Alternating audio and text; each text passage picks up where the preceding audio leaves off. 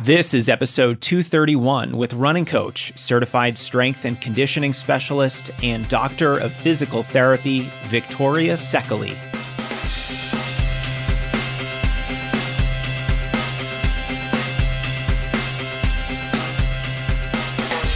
Welcome to the Strength Running Podcast. I'm your host, Coach Jason Fitzgerald, and this episode features a rare returning guest, one of our most popular from 2020, Dr. Victoria Sekely. Victoria took their career path that I might have taken in another life. She's a running and strength coach as well as a physical therapist. Her knowledge base is enormous, and she uses the many perspectives from these credentials and experiences to help runners stay healthy and improve. And in this conversation, we're exploring the role of body weight strength training for runners, how to make sure you keep improving with them, her favorite exercises, and a lot more. For even more on strength training for runners, including more advanced weight training, go to strengthrunning.com/strength. If you're new to the podcast, you can expect even more training conversations, coaching calls, and experts in the running space. My goal is to elevate your thinking about the sport, help you make wiser decisions about your training so that you can keep improving. Because if you better understand the process of improvement, when you recognize knowledge as a competitive advantage, you'll be a much better runner. Don't miss our growing YouTube channel, where we have hundreds of videos on how to structure your weekly mileage, my favorite form drills, core and strength routines, and more. Go to youtube.com slash strengthrunning, subscribe, and you'll see every video we publish. And of course, strengthrunning.com is where it all began. Since 2010, we've been helping runners around the world level up their training, race faster, prevent more injuries, and get stronger. You'll find our award winning blog with topics as varied as the top mistakes runners make in the weight room, why you've hit a performance plateau, and more. You'll also find our free email courses on strength training, nutrition, injury prevention, and others, plus the full library of training programs and coaching services to help you accomplish your biggest running goals. This episode is brought to you by InsideTracker, one of the most reputable blood testing companies in the world. They test dozens of biomarkers, so you know if there are any red flags with your physiology that might be hampering your running. Then they give you science backed recommendations to improve anything that might be outside of your personal optimal range. Get 25% off any of their blood tests with code STRENGTHRUNNING at insidetracker.com slash strengthrunning. The code is strengthrunning, no space, and you can see all the details and all the different types of tests they offer at insidetracker.com slash strengthrunning. I also want to thank M Butcher for their review of the podcast. They wrote, quote, one of my favorite podcasts. I love that he talks about both men and women in running. Love the content and all of the Canadians he has on the show. End quote. Well, Butcher, I recognize that both men and women run, and this show is for all runners. And I especially wanted to bring this review up today since our guest, Victoria, is in fact a Canadian. So I hope that this episode continues to wet your whistle for Canadian talent. And speaking of Victoria Sekely, I'm very excited that she's here today. She was a varsity tennis player at Georgetown University before getting her doctorate of physical therapy at NYU. She's a USATF certified running coach, a certified strength and conditioning specialist by the National Strength and Conditioning Association, a doctor of physical therapy, a certified kinesio taping practitioner, and a runner herself. Our conversation today focuses on our new theme for this month body weight strength training. The last two videos on our YouTube channel have been about body weight strength training, and I plan to go into more detail about how to take your body weight training to the next level. In this discussion, Victoria and I are talking about the many reasons why this type of strength work is so valuable for endurance runners, how you can get started if you haven't yet, the value of progression, and numerous ways to get more from bodyweight exercises, plus her top five. Without further delay, please enjoy my conversation with Dr. Victoria Sekely. Victoria, thank you for coming back on the podcast for a second time. I'm so excited to connect with you again. I'm so happy to be here. We had so much fun the first time, so it had to be done. Yes. Now, that was episode 135 for our listeners who want to check that out. We talked a little bit more about injuries and how to avoid them, which is always a hot topic. But today, we're going to go down the rabbit hole of body weight strength training for runners. And I know that as a physical therapist and a strength coach, you also conduct regular strength workshops for runners through your Instagram account. And I'd love to hear a little bit more on why, based on the fact that you are a certified strength coach, you're a physical therapist, you're a certified running coach, based on all that, why are you so excited about these kinds of workouts for runners? Because you promote them pretty heavily, as do I. And I'd love to hear your take on that. Yeah, I think it all honestly comes down to accessibility, right? When it comes to runners and strength training, it's just something that runners don't really like to do. So when I originally came up with the runners workshop, it was a way to make runners feel like they could do some form of strength training and not make it feel like it was this whole thing where they had to go to the gym. They already don't feel comfortable doing that. Um, and, you know, really make it feel like a community through Instagram. So that's, that's really how it started. I wanted runners to feel like it's not this scary thing of strength training. It's actually pretty easy and it doesn't have to take too long. So it's more accessible. Um, it's free on my Instagram and it's just, I, have been enjoying it so much and I, and I hope that all of the runners have been as well. Yeah, I think it's really great that you led with accessibility because I know that for me as a runner, you know, my personal story is that I love running. I don't really like strength training. And that often comes as a surprise for a lot of folks to hear. It's like the strength running guy doesn't really like strength training.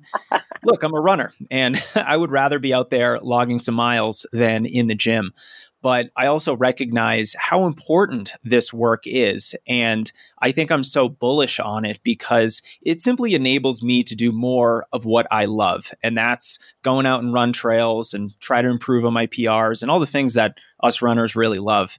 And, you know, I think a lot of the times runners think that they do have to get into the weight room to get in an effective strength workout. And while I do firmly believe that weight training, actually lifting some heavy weight, is part of what I'll call an ideal strength program. That's not to say that you can't get immense benefits from a lot of very simple body weight exercises. Can we talk about what runners can expect from a benefits perspective from only body weight exercises. And maybe we can include some super light implements like you have a medicine ball or a single kettlebell lying around. You know, what can we expect from that kind of work? Yeah, look, I mean, everyone's got to start somewhere. And specifically when we're talking about runners, there are very few recreational runners who are ready to handle the load of heavier weights and all of those kinds of things. I would also say to that aspect of those, I'm making two points here. My first point is someone has to start somewhere. And then my second point is that it depends on what type of training you're adding in your training gear, right? Training comes in cycles. So yes, I think heavy lifting is very important for runners to do. And there are times that runners should also scale it back. So it's, it's again, coming back to like, yeah, runners can do all sorts of strength training, body weight, heavy lifting, they can all be beneficial. And it really depends on where they're at personally and what time of year they're at in their training program. So it, in the first sense, um, it, it's beneficial for runners to start just learning the basics of strength training, right? And that's really where body weight comes in is learning to control the motion, understanding your form, and honestly getting comfortable with those exercises. That's how body weight can really benefit you as a runner. Now, when we're talking about different seasons in running, I'm not necessarily going to have someone lifting 200 pounds in a, in a back squat when they have a race in three weeks. You know, so it really, you have to kind of have that flexibility and allow for that in order to really get the maximum benefits out of strength training. And it includes everything body weight and heavy weights. Um, and I think it's important for runners to know that both can be beneficial at different times. Yeah, for sure. And, and I think it's great that they can both be beneficial while at the same time, one of them is so much more accessible.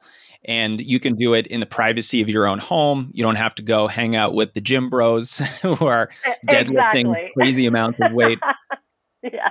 I love how you talked first and foremost about control and about form because I think a lot of the times when we talk about strength training, we talk about getting stronger because obviously that is one of the obvious benefits of strength training. You're going to get a little bit stronger. And if you do it consistently and you're strategic about it, you're probably going to get a lot stronger.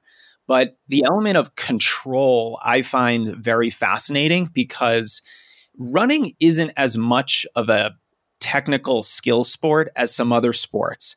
And whenever we can work on a little bit more skill, coordination, balance, proprioception, understanding how your body is moving in space. I think those are really valuable skills from an injury prevention perspective. And also, just becoming a better athlete helps you run faster as well. You can not only spend more time training because you're not as injured as frequently, but you can probably push the effort a little bit more in your training because you're a little bit more resilient. And can you talk a little bit more about this issue of you know control and understanding what your body is capable of and maybe how that might translate to improvement with your running. Absolutely. And i actually like the word control better than i do form because i think there's two separate things that we're talking about here. And especially now when you go on social media you'll you'll see some people post about like oh there's the perfect form for a squat. There's the perfect form for a deadlift. And i don't ne- i mean while there is good form, I don't think there is one perfect way to run. There's not one perfect way to squat. There's not one perfect way to deadlift. So when I say form, I mean, I more mean getting most comfortable with the form that works for you, that makes the exercise effective. So that really comes down to control. Are you able to do the exercise the way that you'd like to, controlling the motion using your muscular strength in order to get through that exercise. So, so I, I do think it's kind of nuanced there because I don't like the idea of athletes and runners getting this in their head like I need to run with perfect form. I have to squat with perfect form in order to do it. Because then again, that takes away the accessibility of the exercise. Runners don't want to squat because they're scared of doing it wrong and hurting themselves. And that's again, I guess I should have mentioned this. I didn't even think of this in the last question, but the benefit of starting out with body weight is there's a very low risk of injury when you're just kind of playing around with the movement and not adding any heavy weights and just learning what your body is capable of and what the right form is for you for that exercise. And that's, I think, the most important aspect um, of learning these exercises. And I honestly forgot your question. I went on this rant. what was I answering again? I actually want to uh, stick with this rant for just a minute before we get to the second part because I, I, think it's super valuable for runners to hear. Number one, that there isn't a perfect way to do a squat or a deadlift or many of the other exercises that I'm sure we're going to be talking about later because, you know, we all have unique anatomies and different biomechanics. And I was talking with a strength coach a while back, and he was saying, you know, look, if you're trying to do a squat and the way that your femur sits in your hip socket is very different than someone else, you fundamentally have to squat in a different way. And it very much reminds me of seeing, you know, a, a bunch of internet people get really upset that some Olympic runner was pronating like crazy as he was like sprinting around the track. And you know the the smart coaches who are commenting on this was like look this guy doesn't get injured he's also an Olympian. He is, by definition, one of the best runners in the world. And to say he's over pronating, which I don't really even like that term, is, it, yeah. is, is just kind of hilarious because he's running in a way that works for his body. And he might just have very flexible ankles, and that results in more pronation, but he's strong enough to handle it. And he certainly can develop uh, and produce a lot of power on the track. And that actually comes back to exactly what we are saying. I bet you he can control that pronation better than most runners can, right? So it's not even the act of pronating that is the problem. It's can we control it? Can it work for us? And what we're like, can we take that pronation and make it a springy bounce into that next step, right? And clearly he can do that really well. And that's all we care about, right? Who cares what it looks like if you do it really well and you're able to do it? So I think that that's really what it comes down to. Um, and yeah, in, in that same sense, in terms of the exercises and when we're looking at perfect form with squats and with deadlifts, we want to make sure that the athlete knows the benefit of the exercise. That's all I care about is do you know why you're doing this and how it relates to running? You know, if we're talking to runners specifically, why is this going to benefit you as a runner? And I feel like as soon as they realize that, they're able to correct whatever they need to correct in their body to make it work for them and therefore improve their running stride. And that's kind of how it comes back to, you know, everyone's body is different, but at the same time, we all have that end goal of we want to improve our power and our stride. We want to get faster and we want to, you know, reduce our risk of injuries. This discussion reminds me of you know, I used to catch some flack because I overpronate and I have very flexible ankles. And and one foot's a little bit more of a pronating foot than the other one. And the other thing that comes with having fairly flexible ankles and, and a decent amount of pronation is that I have never strained or sprained my ankle despite rolling it all the time on the trails. So if there is anybody listening who is a little bit upset with their personal mechanics, it's not all bad. There's usually a silver lining to even what some might consider an inefficient movement pattern. Now, Victoria, the second part of the question was how does this control that I think is is really important? How does it actually help runners? And you kind of touched on that a little bit with talking about, you know, y- if you understand the benefit of the movement that you're doing, you understand the goal, then you can better fine tune that movement so that you can achieve that goal. But if runners are doing all this strength work, they understand the goals of it, they're really working on that control. What could they expect to happen on the running side of things? Uh, great question. And I honestly think that the, the word that answers that is efficiency, right? So we're not going for running form perfection. We're looking to make ourselves as runners more efficient. With efficiency become, comes, you know, you're saving your energy, you're able to run longer, you're able to run faster. Not only that, when you become more efficient, you reduce your risk of injuries because you're able to run in a way that is better for your body right? So that's what you can expect to see when you're doing exercises and working on controlling that motion. Basically, an example would be, you know, in a single leg squat. Let's make it single leg because single leg is always more running specific. Our quad muscle and our hamstrings are working to control the knee bending, right? If we take that specific knee bending and we look at it when we're running, right? We land, our knee bends a little bit, our knee extends a little bit. If we work on that specific control, we get better at doing that during our stride. But there is to say there's a little bit sometimes of disconnect when you just do single leg squats and you just run, right? You kind of have to start to work on, you know, moving from the single leg squat to make it a little bit more into single leg hopping, right? And then become even more and more running specific, going into running drills. And that's how you ultimately make the connection. So it starts with the regular squat. Then it moves into the single leg squat. Then it becomes, you know, more and more, but you can't do it without starting from the beginning, right? I wouldn't tell a completely new person in strength training to just do a bunch of single leg squats right off the bat. So you want, you, you want it to start with control and then end with becoming more running specific and inherently making yourself more running efficient. Yeah, I love the idea of improving your running economy because that's always a, a very sexy idea for runners. You know, like we want to run that 10 miles, but maybe have it feel like we only ran eight or nine miles. And that just makes me feel great as a runner.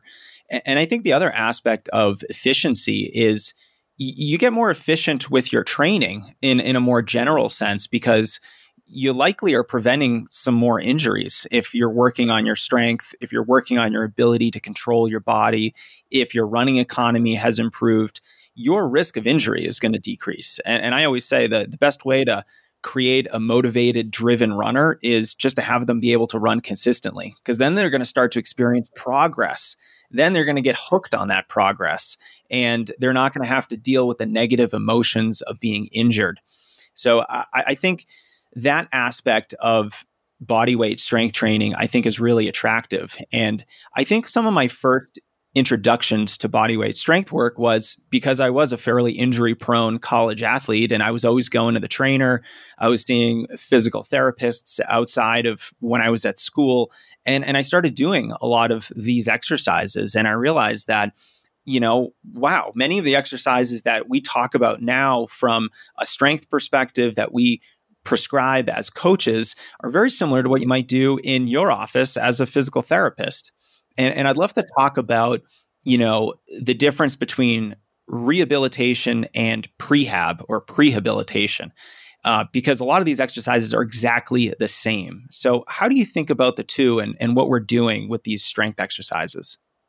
Yeah, so ultimately, the goal in physical therapy is to, right, not just work specifically on the pain that you're having, but once you have passed that point, I think what happens is rehab ultimately becomes prehab again, right? So when some uh, when a runner comes to see me, I obviously we work to alleviate their symptoms. We want them to get back to running, but eventually we're going to look at this and say, okay, what do we do if this pain comes up again? Or how do we prevent this pain from happening again?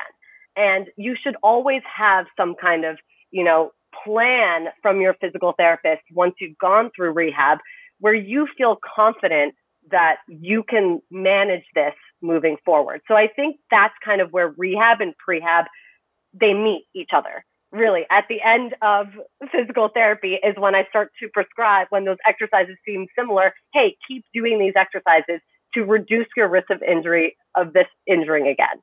So that's kind of where I see them t- coming together. And that's probably why you're going to see a lot of the same exercises. But at the same time, there are certain exercises that just work, right? What we're looking for in terms of treating runners is we want them to be ready to handle the loads of running. And there are, you know, the very basic exercises are going to be able to accomplish that. So you don't have to do all of these fancy exercises in rehab. You just kind of have to load the muscle, get the joint feeling happy. And that's the same idea in prehab. So it really, you're going to see a lot of, of, of, similarities in that sense. And that's kind of why it's, it's a little bit sad that, um, you know, with our healthcare system, there isn't much coverage in terms of insurance with prehab because if people uh, would understand what to do from the beginning, we could avoid the entire pain part of the, of the journey. So that is that's also why I started my Instagram page too. Is like let's get going. Even with these body weight exercises, we can make a big difference. Yeah, the you as a strength coach is trying to put you as a physical therapist out of business. hey, I'll take it. I honestly enjoy the strength coach part of it better. no, Victoria, you did talk a little bit about you know some of the fancier exercises and how you don't really need those when you're rehabilitating an injury because you know I think the basics, the fundamentals are much more important. Um, but is there a place for some of those fancier exercises? And, and you talked a little bit more about the progression of things, and soon you're doing, you know, a squat to a one-legged squat to some type of plyometric squat to skipping or running drills, some of those are a little bit fancy. And, and you certainly wouldn't want to do that without some preparation. You wouldn't want to do that when you're nursing some pain or an injury. So, what are the benefits of some of the fancier exercises, some of the more advanced exercises that do require a bit more coordination? Well, I want to define the term a little bit more too. When I'm when I'm talking about like complex fancy exercises. I'm talking about like doing a bicep curl while you're doing a squat and then your other leg is going this way and it's like all of these things happening at once. That doesn't necessarily need to happen. But in terms of progression, right, our body really enjoys variety. And in that sense, that's how you kind of want to progress the exercise. You want to start to add more load to the area. You want to also start to mimic running. And running includes your core, your upper body's working. There is some kind of coordination that you want to get with the with the the movement of the arms and the legs. So a lot of the progressions that we're going to see for runners are going to incorporate, you know, making sure that if you start with an exercise like a clamshell lying on your side, eventually you're going to need to progress to a standing single leg position. And I don't even know if I would call that fancy. I would just call it a different way to load the musculature that again brings it back more to to running related um, exercise. So I guess fancy in my eyes is like sometimes again, I mean, social media, I feel like it does it to itself, but you'll see on social media like someone holding a weight and doing this other thing with their arm and then their legs going this way. And I'm like, that's too much. Like, where did that come from? What is that trying to achieve? Right. It comes back to we always want to think about why is this exercise helping our goals? And our goals as runners is really to be comfortable on one side of loading one side of the body, right? Standing on one leg, while these other forces kind of work on our body, we want to be able to control. So that comes back to control. And if you want to call it like certain exercises that I've posed fancy, then you know I'm going to take that as a compliment. yeah, I think the fancy exercises are the more advanced exercises that do require the more technical skill because they're they're probably not best for a beginner to start with, and even for a, a fairly fit distance runner would be challenging to do without some additional, um, you know, strength training and, and experience with that. Now, you know, you've talked a lot about progression and how you need variety, you need to gradually increase load. And that just makes me curious how far can we get with body weight strength training? Are there limitations and, and how I mean how might we work through some of those limitations? I love that question because the answer is it really depends on how creative you are. Um, you can use so many household items to to do the same job that you would going into the gym. So yes, I'm not going to be able to recreate a squat rack in my living room. Like, unfortunately, there are certain limitations that we have in that sense. But when I have my runners going under a squat rack, that's generally, you know, two feet for a squat, right? We can add that same load by allowing for a little bit of elevation. So if we're using a chair and we've now taken the exercise into a kind of another dimension, let's say we're talking about a lunge, right? Now we've added elevation to the exercise, which adds load in a similar way that weights would. So you don't have to have these crazy amounts of weights. You just kind of have to get creative with what you already have. So a chair, a couch, adding that elevated platform, adding different exercises that work on kind of like the control of the trunk, and uh, yeah, I feel like it, it's, I mean, at the end of the day, you're not to have a squat rack, but you can get pretty damn close with some of the exercises in terms of creativity. Um, yeah. now, is it just a matter of finding things to add weight to an exercise. I'm curious if there are other ways to progress with some of these exercises. Um, you know, whether it, it, in other words, like how do you make it harder without necessarily adding weight? And I thought it was really interesting with you saying you can use essentially gravity or an elevated platform like a chair to increase the difficulty of certain exercises. And that's great because you're not actually adding weight to the exercise in the traditional sense of the word, but you are certainly adding extra difficulty to the exercise.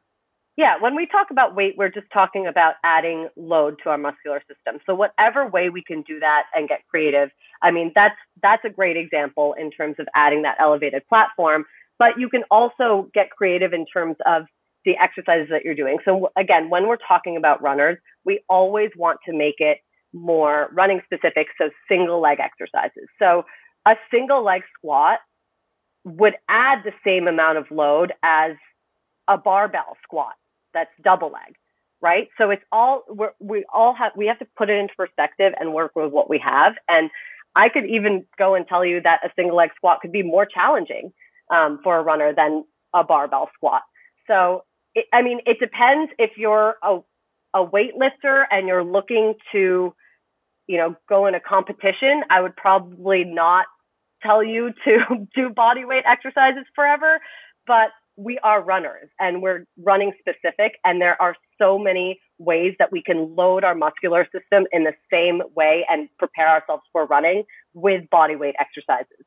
Um, it's just all about the sport that we're trying to imitate, right? So again, I'm not comparing us to body weight, like um, weightlifters, like going into challenges and actually being asked to really squat heavy weight behind their back. Like a single leg squat probably isn't going to do much for you in that sense.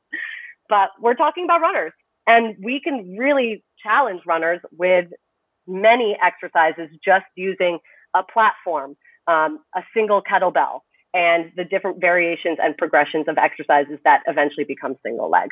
But also, we can add plyometrics into the conversation, which can again add this level of difficulty and challenge without adding any equipment. So there's a lot of different ways that that runners could be challenged, and that's that's really why it's it's great that you can do it from home. yeah, exactly. You can really start wherever you're comfortable and then move up from there. And and I think having a different many different avenues for making these workouts more challenging, I think is really attractive because, yes, you can hold a light kettlebell or maybe add a resistance band to a workout, and that makes it harder. You can add an elevated platform that makes it more challenging. I also really like the idea of adding movement to an exercise that might be otherwise a, a, static exercise, like a plank, for example. You know, one of my favorites is when I'm doing a side plank, I like incorporating a series of side leg raises, or I do that thread the needle variation where you're sort of rotating your body and putting your your top arm through the hole that you're making with your torso in the floor underneath you. Exactly. So I think specifically with the, when you're talking about adding different movements to an exercise, again, we have to ask ourselves as runners, why is that important for us to do? And it comes from a coordination. You know, we do use our upper body when we're running. It's it's working. You're not still in the upper body, and you have to control that motion in the upper body. So specifically when you're talking about that side plank with the thread, the needle, the rotation, what are we working there as a runner? We're working our obliques, we're working our glutes from the side plank, but then we're adding that kind of like elevated exercise where now you have to control the rotation of your trunk. And for runners, that's that's exactly what we want to be doing. I think there was a, a research study done. Don't ask me for the name and don't ask me to quote it because I don't know where it is. But the marathon runners who, not just marathon runners, the runners who win races are the ones that can control the amount of trunk movement when they're running. They're able to control it so that they're moving forward and not spending time side to side. So when you're adding movements, like for example, a squat with rotation, we are working on controlling the rotation so that when we get to the run, we're not going crazy, right? We're able to actually control that movement and run forward and again become more efficient as runners. So eh, when we're strictly speaking about runners, that is a huge area that I would eventually want all of my athletes to progress to is being able to control those motions outside of um, just the simple exercise. Yeah, this really reminds me of a conversation I had with another strength coach and kind of a running forum uh, expert. And I, I kind of forget who it was. I have two people in mind. I don't want to offend either of them. So I'm going to just say a prior podcast guest. But he was saying how it is the runner's responsibility for steering your ship. Your body is your ship, and you've got to steer it. And the way that I think about this as a running coach is that there's really two sides to, of this control issue. Number one, you have to be strong enough to actually do it because there are a, a bunch of different scenarios in your running life where you need more control and it's very hard to have that control. And and I think of them as number 1 in any race situation because you're running at a maximum effort, it's very challenging. Or when you are running a long run, for example, and you're in the final one, two, three miles and you're just feeling really fatigued, that's when your form starts to break down. You start running less efficiently, and the injury risk increases. So I think it's much more important in those scenarios to have very good control of your body. Uh, I also think trail running is another great example of when you are being bombarded by crazy turns and ups and downs and rocks and roots and jumping over things, you really need to control your body in space because there's a lot more varied movement. And you not only have to be aware of it and able to do it from a strength perspective, but you need to kind of know what to do and have that mind muscle connection, that neuromuscular side of things.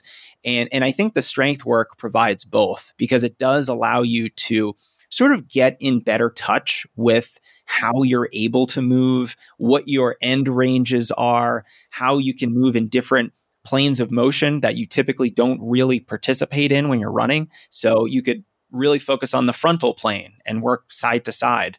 You know, one of the reasons why I mentioned the side plank with that through the needle rotation is, you know, it is a frontal plane exercise that also has a good healthy dose of that rotational transverse plane in there as well. And anytime we can work in those planes, I think is fantastic for runners for some of those exact reasons. 100%. And I think sometimes runners get caught up with like, oh, well, we're runners, we're moving forward. So why wouldn't we just train our body to keep moving forward? And it's like, you have to look at yourself. You're, you're a three dimensional human, right? Just because you're moving forward doesn't, I know, right? Isn't that shocking? I mean, we might be 2D here, but it, you have to remember that there are forces acting on you from everywhere, right? And there are muscles working that keep us stable in that plane as well. So in order to actually improve that forward motion, you have to be able to stabilize in the other motions. So I think that's just a great way for runners to like actually visualize and be like, oh, that makes sense. Even though there are certain activities that you that might be running specific because you're moving forward, you also have to train that side to side, the rotational component. Um, and I just think that's when you really start to see imp- big improvements.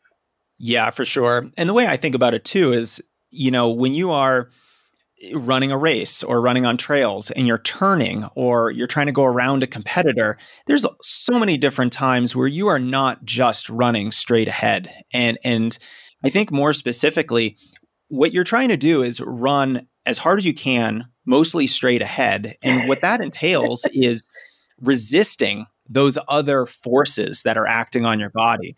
The rotational forces from your arms swinging back and forth the frontal plane forces you know if you're if you're making a 180 degree turn or even just a 90 degree turn or running around a competitor in a race your body is going to be kind of pulled in different directions and you need to be able to really steer the ship counteract some of those forces so that much more of your energy can just be directed straight ahead. And and i think strength training is one of the best ways to really work on that besides you know getting really fast on the track and, and running high mileage and all the things that are, of course are going to make your running better. Strength training is like the perfect complement to it yeah I think it all starts with strength. And and another benefit of strength training is it's kind of like in a it's a control it's I keep using the word controlled. Maybe I should get a shirt that says control on it. It's a controlled setting in the sense that like when you're out and running, your body you're kind of in this zone, right? It's like this motor control thing where you're just going, going, going. You don't even know if you're compensating when you're strength training, and I think this is also a big link, and this is what I tell a lot of my athletes, it's like you're training with intention. You're in this bubble where you're actually thinking like, how am I working each muscle? And am I making sure that I'm getting the benefit of this exercise instead of just mindlessly going through it, right? So that's when we really start to see the, the correlation between, you know, bringing that control where it starts in the strength room into kind of that like, you're listening to your music and you're going out, but your body knows it because you've done it in that controlled setting. Yeah, and I'm probably like a lot of runners that I sometimes put on a podcast or music or something like that when I'm doing my my strength work at home, whether I'm just doing some body weight stuff or I'm, you know, using a kettlebell or something like that. And I go through phases where I'm very intentional about things and then a couple months later I'm just going through the motions. And I always can tell when I redouble my efforts on actually doing the movements properly, on not just you know, doing the reps as quickly as I can. Let's get to the next exercise. I need something to do. I got to go talk to Victoria.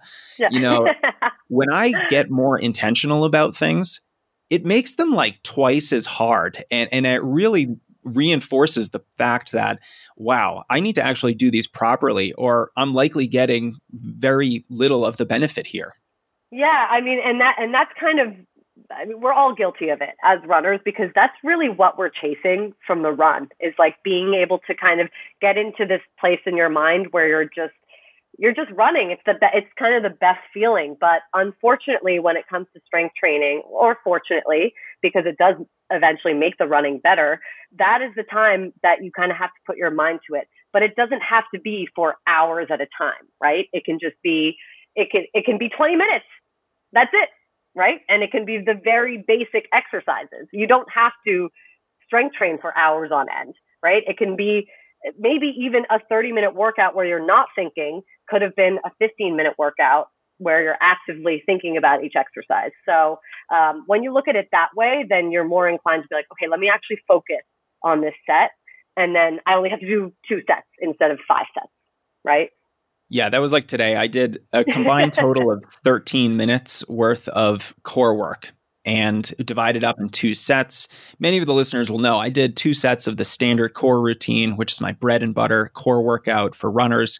If you haven't tried it, check it out. It's on Strength Running or YouTube, but I, I really love this routine. But uh, I was very much re- reminded of the fact that 13 minutes can feel like an eternity if you are being super intentional with your core work. And uh, I think that's good mental training as well, if for nothing else. 100%. 100%. I completely agree. But yeah, it can be so shocking when you actually put your mind to it. Oh man, this is tough. but we also have to think about the fact that our bodies are really good at compensating. And I think we forget about that. And that's the same thing. That's kind of what gets into, us into trouble with our running is we can just be mindlessly doing something and our body just completely shifts things around because maybe there's a previous injury that we've dealt with and our body remembers and it doesn't want to deal with it, doesn't want to push through that.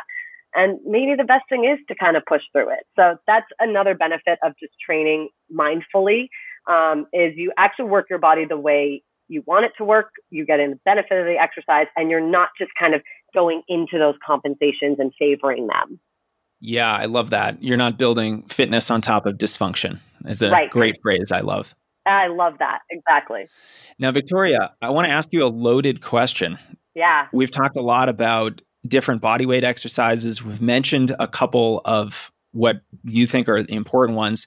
If you had to choose a handful of your favorite body weight exercises for runners, maybe a, a top three or a top five, what might those be?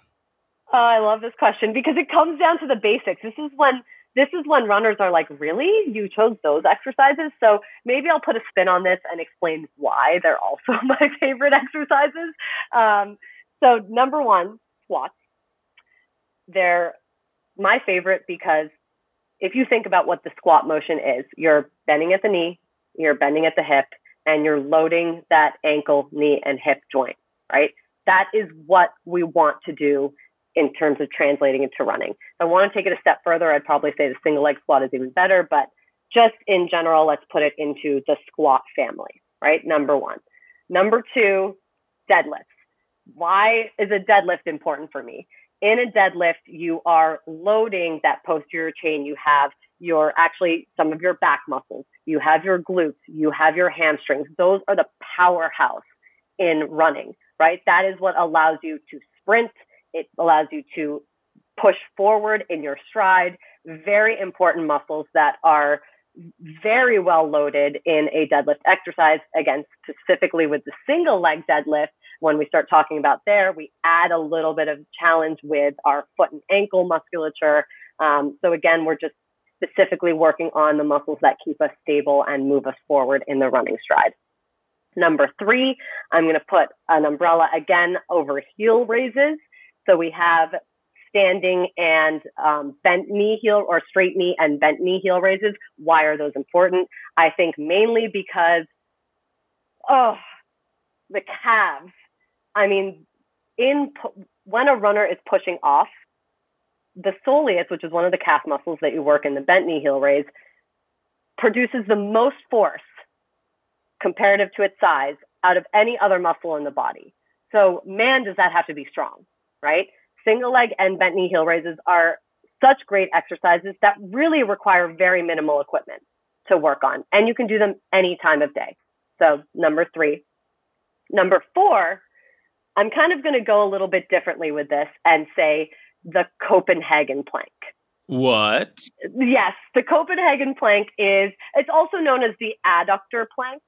Um, so that is when you put, how can I describe this? Let's say there's a chair and you put, you're on your side, you put your top leg on top of the chair and you push your hips up. So your weight is on that top leg. You're working the groin muscles or the adductors. It's a very challenging exercise. It is very underprescribed for runners. The adductor is the only muscle in the body that is active throughout your entire gait pattern when you're running. So it needs to be very strong and it needs to have good endurance. And I don't see a lot of runners training it. So that would be my number four. Number five, God, do I have to stop at five? I'll stop at five. uh, number five is the side plank. So a side plank, it's simple. You can do it anywhere. You don't need equipment and it is hard. And it loads, again, we kind of went back into, uh, we're going back into our discussion about, you know, being able to control um, your movement. You want to run forward, but you don't want to have a lot of side to side. That's what the side plank works on. All of the, the outside of the glute muscles, the obliques, to be able to control that motion so that you become more efficient. Um, and yeah, those are my five. I love it. And I got to say, I don't think I've really tried the Copenhagen plank when you have your your legs kind of up on a stool very much in the last couple years and I've got to retry that because the other thing I love about all these exercises, we haven't even really talked about this, but it really allows you to pinpoint your individual weaknesses. So it's almost like a screening tool. You know, if something is really hard for you, so for example, right now I'm having a little bit of uh, a wonky left hamstring, and I can tell when I'm doing uh, this exercise called the supine leg lift, where it's basically the opposite of a plank. Your your your butt is against the ground, and then you lift yourself up. My left hamstring is killing me, and I realize, oh, it's because it's likely gotten weak, and that's why it's hurting. and And I really need to work on that. Right, and and there is also something to be said about like it might honestly not be weak. It might just be there's something that's irritating it that's not allowing it to work the way that we'd want it to work. And I think that's a huge dis- distinction, kind of going back to rehab and prehab, is like sometimes there's little niggles of wiggles of pain that you're feeling. And it's not necessarily a full blown injury, but there are certain exercises like the one that you were discussing that can just kind of activate the muscle and allow it to work the way we want it to again without becoming a full blown injury, right? And that's really where body weight exercises come into play as well. Yeah, I love that because a lot of the times the pain that you're experiencing in whatever muscle it might be, it that doesn't mean that you have a problem in that muscle. And so I know I was kind of blaming my hamstring for my hamstring pain, but it could very much be my left glute, which I know I've had trouble with in the past. And that's why I think any injury treatment or rehabilitation program is got to be a little bit more well rounded and comprehensive than a lot of runners might initially think. Because, you know, if you've got a a glute problem, you're not going to go in there and just work on that one glute. You're probably going to take a more holistic approach and really work on a lot of the surrounding muscles and you're going to check mobility on the other leg. And and I think that's just a good reminder for runners that you know, we should always be thinking a little bit more holistically and from a comprehensive perspective, because then, you know, we're not just reducing our injury risk when we're healthy, but if we are treating something, we're much more likely to be actually getting to the root cause of whatever's causing our pain. Yeah. And I really like what you just mentioned there because it could also be when we're talking about runners, right? We we immediately start to blame like the hip musculature if you're having a hamstring issue, but again, bring it back to running. It could be that the calf is not doing its job. And this isn't one of those games where I'm like, you press here and it's actually because my pinky finger is broken or something. No, it's more like let's actually look at what muscles are activating at what time. The calf has to take on a lot of load. If it's not doing its job, the hamstrings take over, the glute takes over. Maybe that's why the hamstring's bothering you. So that's also why I picked those five exercises because you're addressing the major muscle groups that are working for runners.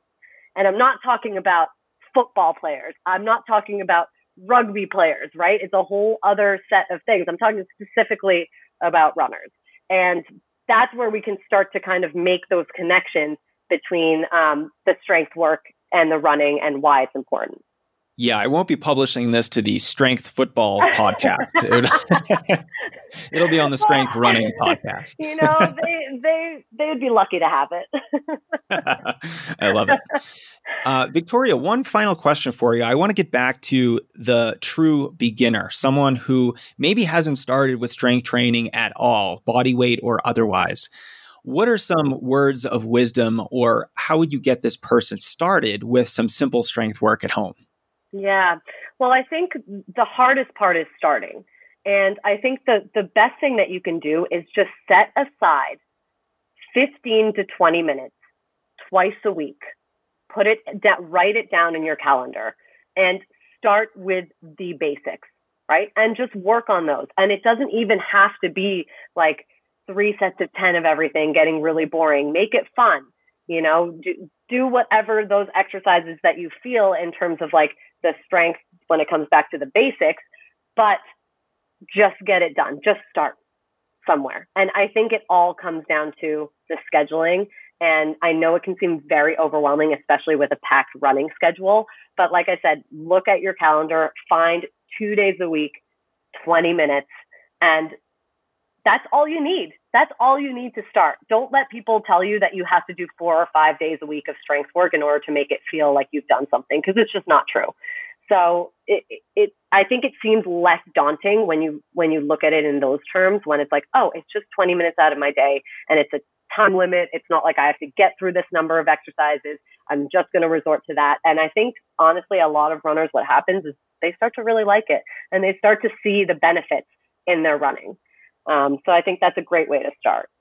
Yeah, in a lot of ways, it's much like running itself, where I think runners have to get through maybe the first four to six weeks or so of starting to run. And then you're probably going to start to like it because it's not always so difficult.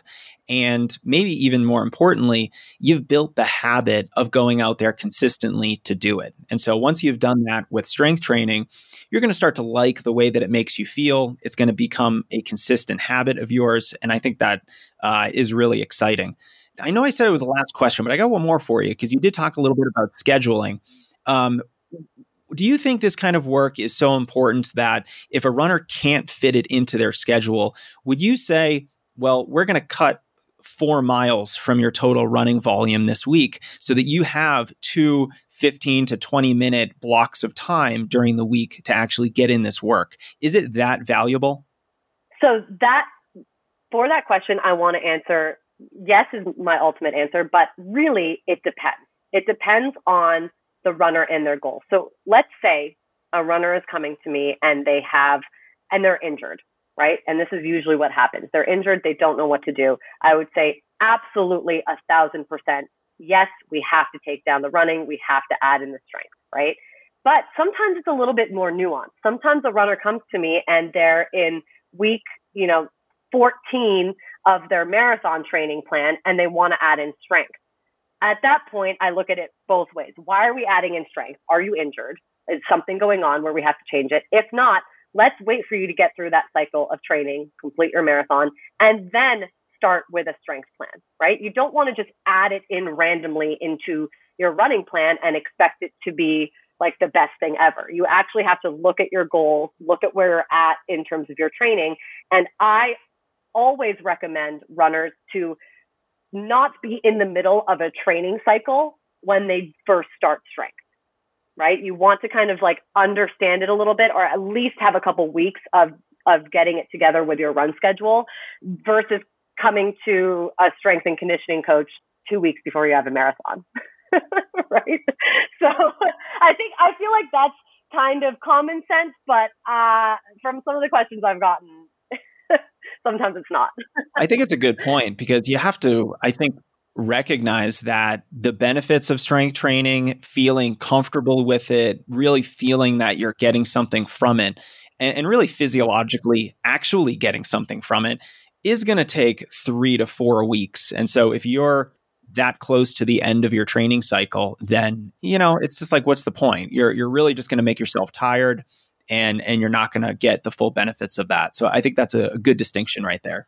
Yeah, and that's really what I mean. I think in general, if you're talking to a runner who doesn't really have any races on the schedule, really enjoys going out for their runs and doesn't really want to take away from their running right now, I would say take away for a little bit with the promise and and the understanding that the running is going to come back and it's going to feel better when it does. So take the time in the beginning to learn the exercise and get comfortable. Maybe bring down some mileage, make time for it because in the end, you're going to have a lot more time for running and you're going to feel much better doing it. For sure. It's kind of like how I said earlier. It enables me to do what I love, which is running, which is the entire point of me actually doing some strength work. Exactly. Victoria, this was so fun. I think you make a, a topic for runners that we are a little hesitant about exciting and, and something that we should be looking forward to. Uh, I want to point folks to all the great resources that you have. I mean, your, Instagram account, I think, is incredible. Uh, you're at Train Smart, Run Strong. Your website is also Train Smart, Run Strong. Is there anywhere else that uh, runners can connect with you? Yeah, no, those are the two main platforms that I have right now. Um, I don't know if I'll. I mean, I technically am on TikTok, but it's really just for research for my for my Instagram. So you don't have to follow me on there. But yeah, Instagram definitely that's where you're going to find updates to my website and everything. Um, so if you have an Instagram, start there. Excellent. Well, Victoria, thank you so much for your time, your expertise, and all of your wisdom today. It's so appreciated. Thank you so much. This was awesome. There it is, everyone. Victoria is one of my favorite people to learn from, and she has so many resources for runners, from training advice to specific strength workouts and injury guidance. Check her out at trainsmartrunstrong.com, or you can find her on Instagram at trainsmartrunstrong. We have links to all of these resources on strength running and for our best strength training advice. If you want to geek out like me and go down this rabbit hole, go to strengthrunning.com slash strength. And be sure to follow along with Strength Running over the next few weeks. I'm announcing an all new project that focuses on, you guessed it, bodyweight strength training. Finally, I do want to thank our sponsor, InsideTracker, for their support. I love this company. InsideTracker is one of the most reputable personal blood testing companies that you can find. They were founded way back in 2009 by a collection of scientists, aging, genetics, and biometric scientists. And their goal was to help you analyze your body's data and get a firm idea of how well you're responding to training understanding your body's biomarkers from stress hormones like cortisol to your testosterone levels, even your vitamin D levels can all help you figure out if you're overtraining, if you're undertraining, if you're optimally training, or if you just have a health issue that might be affecting your running. But the best part is that once you get your results, then they give you personalized optimal ranges for each of these biomarkers and a whole host of ways to improve them through diet, lifestyle, or exercise changes. I have personally gotten three of their ultimate tests, and I love it. The process is simple, it's very easy, and it's very eye opening, especially if you haven't done a deep dive on your biomarkers yet go to insidetracker.com slash strengthrunning. You can see how you can get 25% off site wide on any personalized blood test that they offer. Of all the investments you can make in your running, this one is like getting a detailed checkup or regularly scheduled maintenance for your internal physiology. It's a wonderful opportunity, and you can see all the details at insidetracker.com slash strengthrunning. That's our show, runners. Thank you for being here, and we'll be in touch soon.